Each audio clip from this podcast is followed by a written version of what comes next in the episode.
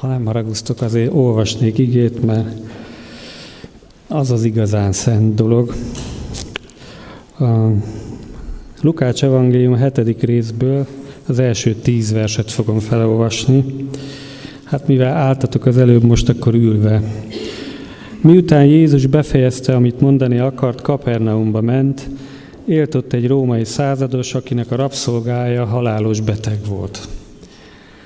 A százados nagyon kedvelte ezt a rabszolgáját, és mikor hallott Jézusról, elküldött hozzá néhány zsidó vezetőt.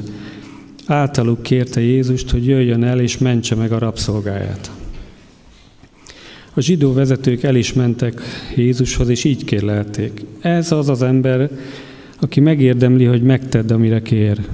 Szereti a népünket, és a zsinagógát is ő építette nekünk. Jézus ekkor elindult velük a százados házához. Amikor már közel volt, a százados Jézus elé küldte néhány barátját ezzel az üzenettel. Uram, ne fáradj, mert nem vagyok rá méltó, hogy a házamba jöjj. Ezért nem is jöttem személyesen hozzád. Elég, ha egy szót szólsz, és meggyógyul a rabszolgám. Hiszen én is a feletteseim hatalma alatt vagyok, és vannak katonáim, akiknek meg én parancsolok. Ha azt mondom az egyiknek, menj el, az el is megy. Vagy ha szólok egy másiknak, gyere ide, az oda jön hozzám. Ha azt mondom a szolgámnak, tedd meg ezt, az meg is teszi.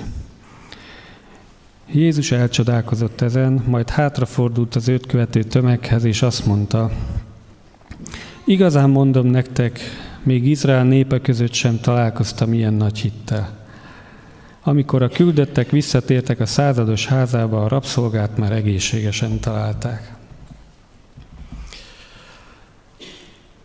Egyszer Géza bácsi azzal kezdte a prédikációját, hogy hol vagyok én ebbe az igébe. És ma is ezt a kérdést tehetjük föl magunknak, bárki is vagy, akár régi hívő, új hívő, barátkozó, vendég, hogy hol vagyok én ebbe az igébe. Mert ha sehol, akkor nem is hat rám. De ha benne vagyok, akkor fog rám hatni. Én most úgy szeretnék ebbe egy kicsit belemenni, hogy három embert vagy embercsoportot emelnék ki, akiktől tanulhatunk, akiknek a helyzetében mi is beleférhetünk. Az egyik az a maga a százados, aki mint egy főszereplő szerepel ebbe a történetbe.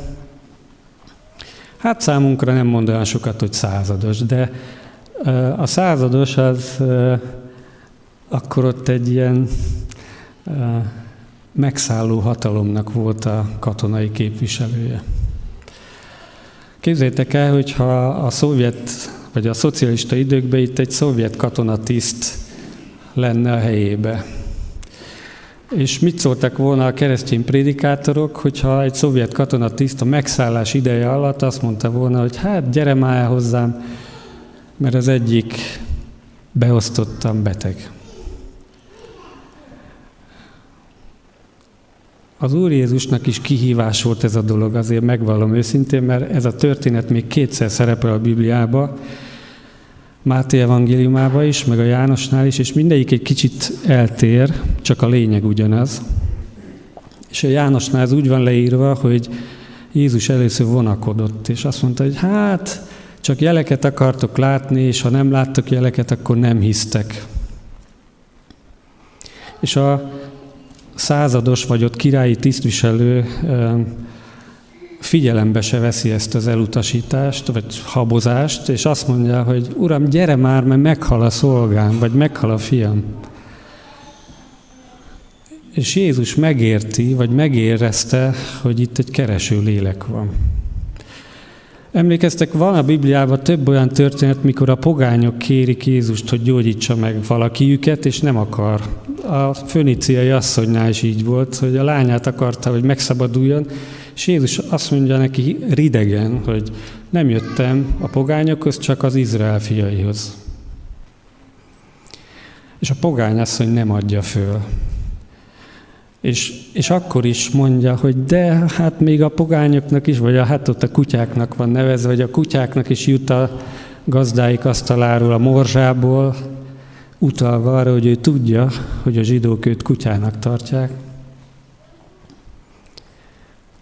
És Jézus akkora hitet, meg Isten keresést látott ebbe az asszonyba, hogy azt mondta, hogy legyen neked úgy, ahogy kívánod. Az jutott eszembe, hogy Jézus egyszer azt mondta a zsidóknak, akik vele jártak, vagy akik csak úgy kíváncsiskodtak körülötte, hogy a parázna nők meg a vámszedők megelőznek titeket az Isten országába. Képzeljétek el, ha bejönne ide egy részeges, istentelen ember, és egy lépéssel, egy ilyen Istenre való vágyással megelőzne minket, és előrébb jutna egy lépéssel, mint mi. Képzeljétek el mennybe, hogy én mondjuk csak a tizedik sorba állok, és ez a részeges, aki viszont oda ment Jézushoz, az még az elsőbe. Mert hitt. És amikor mi esetleg így vasárnap délután kicsit fáradtan, kicsit közömbösen, kicsit unottan, meg így úgy eljövünk, akkor, bocsánat, ha nem így jött, akkor nem érvényes ez rád. Ha Isten keresed, akkor ez nem érvényes rád. De ha véletlenül van olyan, aki esetleg csak úgy jött, um, el kell viselnünk azt, hogy Isten mindig azt keresi, hogy ki az, aki őt keresi. És ha talál itt a jelenlévő 50 emberből, vagy nem tudom hányan vagyunk, egyet, aki őt nagyon keresi, na, ahhoz fog szólni. Lehet, hogy a többiek is hallják, meg értik, ami történik, de az igazi nagy változás mindig azokkal történik, akik nagyon keresik az Istent. És ez a százados, ez ilyen volt. El tudjátok képzelni, hogy egy megkeményedett katonatiszt, aki kegyetlenséghez van szokva, meg a pogányság minden dorbézolásához, úgy szereti a beosztottját, hogy közben jár érte.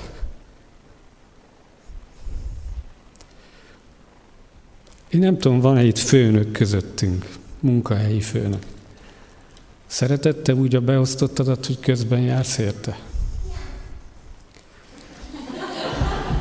Meg volt a válasz. Vagy hogyha tanárok vannak itt, szereted a diákjaidat annyira, hogy közben jársz érte? Vagy ha szülők, szereted annyira a gyereket, bár a szülők szeretik a gyerekeiket, ez nem jó példa.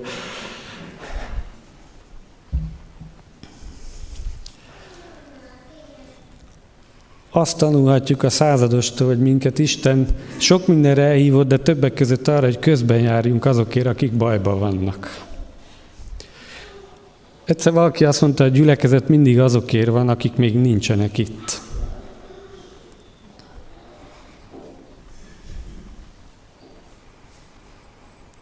De csak akkor, ha közben járunk. Meg ha mi magunk is keressük az Urat.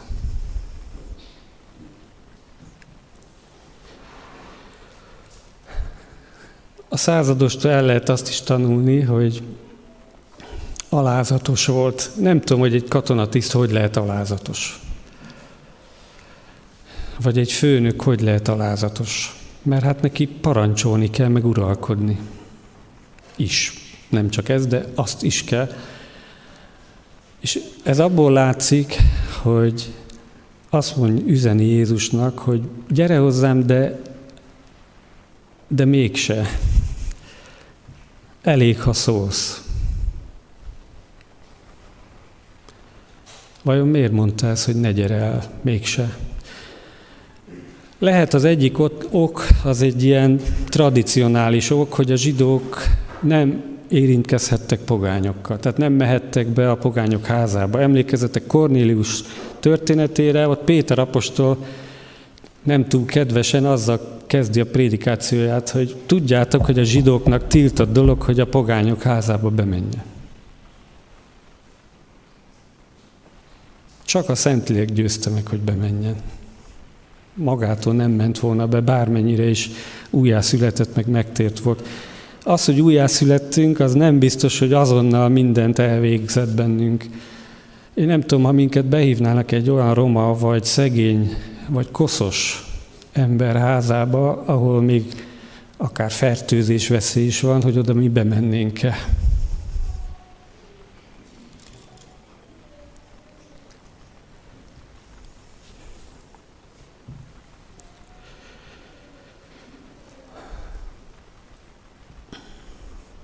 Aztán ilyet is mond, ami még tovább mutat, azt mondja, hogy nem vagyok méltó, hogy a házamba gyere.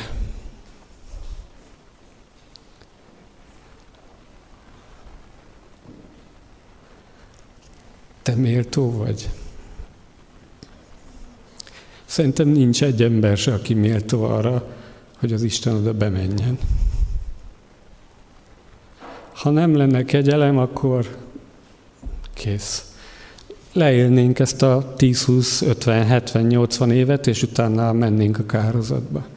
Csak azért nem így van, mert van kegyelem. Mert Jézus eljött, és azokért jött el, akik még bűnösök.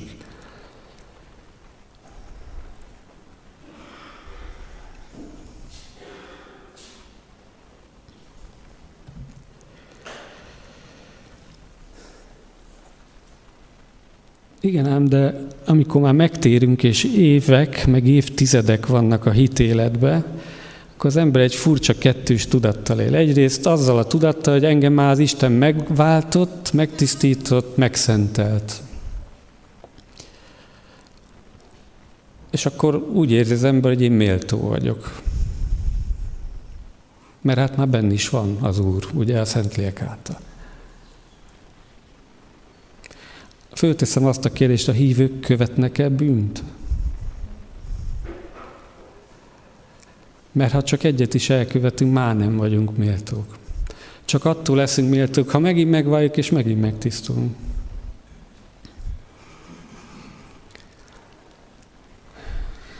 Van egy ellen példa is az úrvacsoránál, ugye, hogy Vigyázni kell, hogy nehogy méltatlanul vegyük az úrvacsorát, mert akkor átkot hoz. Ha pedig méltón veszik, akkor meg áldást. Hát hogy válhatunk méltóvá, úgy, hogy megvalljuk a bűneinket?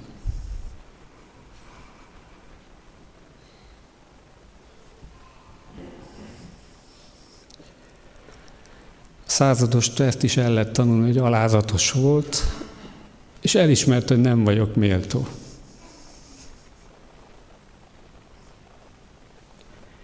Aztán megtanulható az is, hogy erős hite volt. A pogányoknál különösen volt az a, meg ma is van az átlagember képzetében, hogy gyógyítani csak úgy lehet, a hozzáér a beteghez a, a csoda doktor.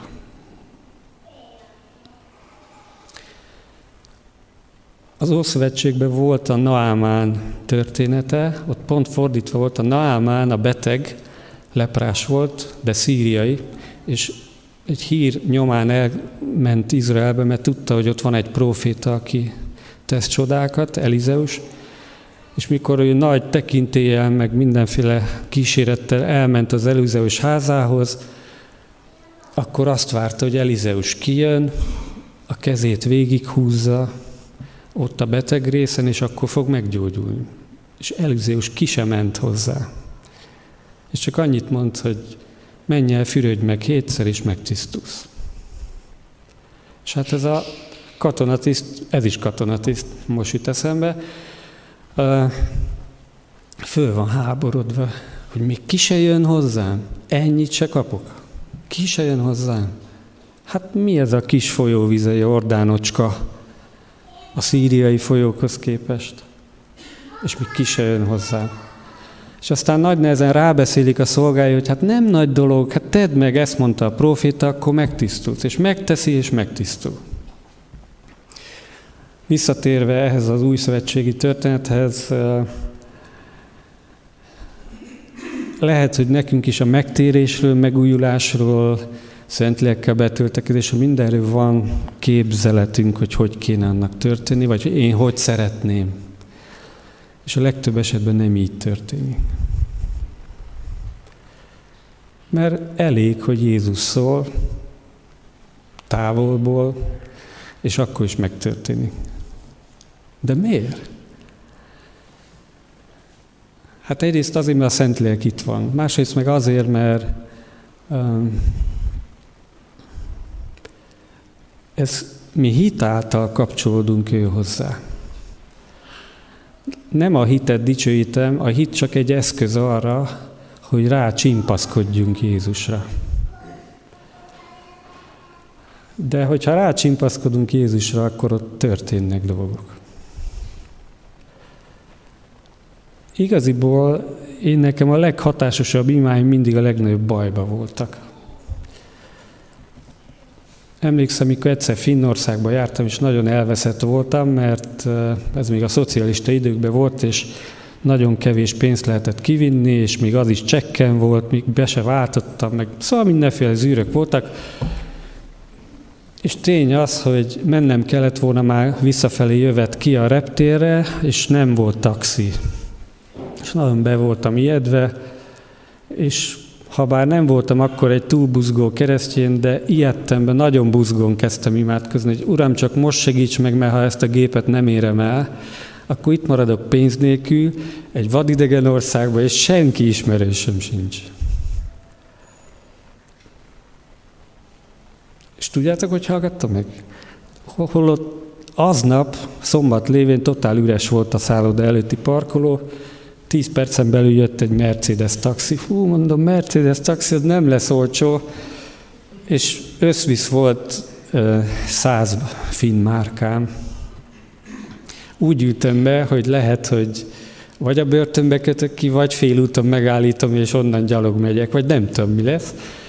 Beszálltam a taxiba, és megyünk, és hát elég lett, 75 márkába került, és gyorsan kifizettem, rohanok be, éppen még be tudtam csekkolni, és mögöttem lezárták a, a bejáratot.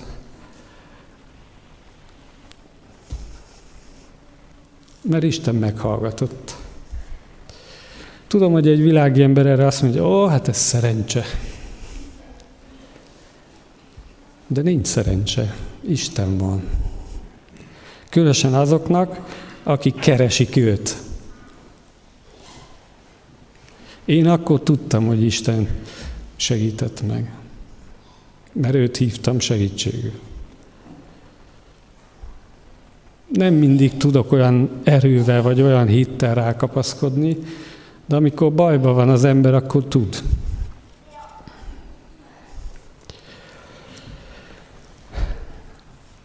Jézustól is van mit tanulni. Most ilyen egyszerű dolgok, hogy ő egy fáradt korszakban volt, amikor ideért, és éppen hazafelé tartott, mert előtte mondta el a hegyi beszédet. Vagy Lukács evangéliumban mezei beszéd, de mindegy. Szóval a boldogság mondások meg a többi tanítás, és ezután éppen ment Galileába haza, hogy megpihenjen. És hát útba esett Kapernaum, és így került ebbe a helyzetbe, és akkor már megint szolgálnia kell, és nincs pihenő. És azt lehet tanulni, hogy többször került ilyen helyzetbe, hogy nem kényelmes életmódra hívott el minket az Isten, őt se. Emlékeztek Samária asszony esetére? Jézus akkor éppen éhes volt. Elküldte a tanítványait, hogy hozzanak ételt, italt. És ebbe a pillanatba jön oda egy pogány. Már megint egy pogány. És hát Jézus szép fokozatosan lehántja az ellenállást, a falakat, és most csúnyán mondom, de megtéríti ezt az asszonyt. És mikor visszajönnek hozzák az eledet, akkor azt mondja, hogy köszönöm, már nem kérek. Hát miért kaptál valamit enni? Nem, van másfajta eledelem.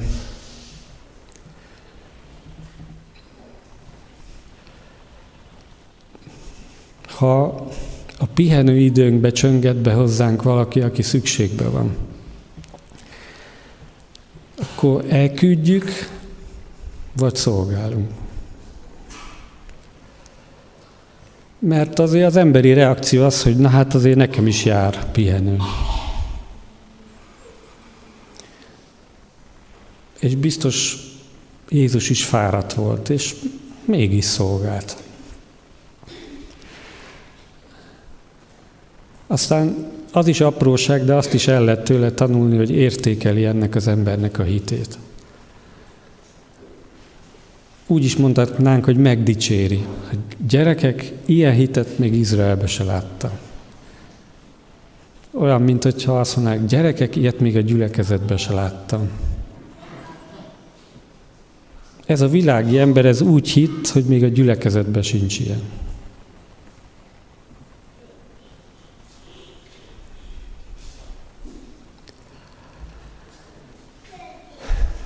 És hát a harmadik csoport, akik itt a legszürkébb eminenciások, ezek a, azok a zsidók, akik együtt mentek Jézussal, vagy akik éppen előkerültek ott Kapernaumból, és közben jártak ezért a századosért. Azt mondja a Biblia, hogy tulajdonképpen a zsidók közben járására volt hajlandó Jézus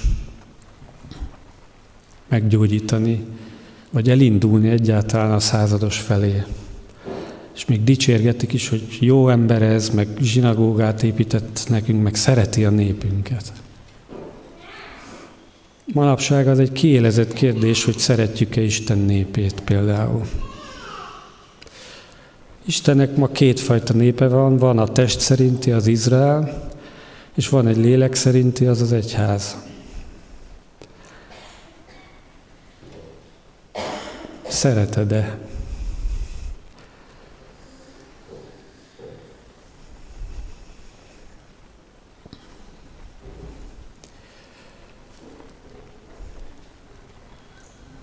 És visszatérek ahhoz, hogy Isten ránk is bízott közben járó szolgáltat. Rokonaid vannak, akik még nem tértek meg, szomszédaid, munkatársaid, beosztottaid, vagy a gyülekezetbe fölnőtt gyerekek, akik még nem tértek meg. Néha úgy csodálkozom, hogy a házi csoporton van egy-két ember, aki úgy számon tartja nem csak a csoporton belül, hanem az egész gyülekezetbe azokat a családtagokat, akik még nem hisznek, és elkezd imádkozni, és hogy 20-30 nevet sorol föl, én csak néha nézek, hogy ez meg ki. És ő pontosan tudja, hogy ki. És minden héten közben jár. A megtérések azok a közbenjárások nyomán fognak történni.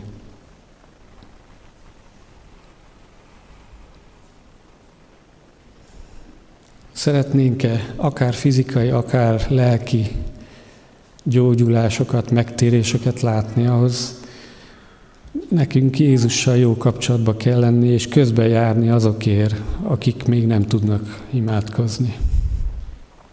Akik még nem ismerik őt, vagy csak vallásszerűen ismerik őt, de nem személyesen.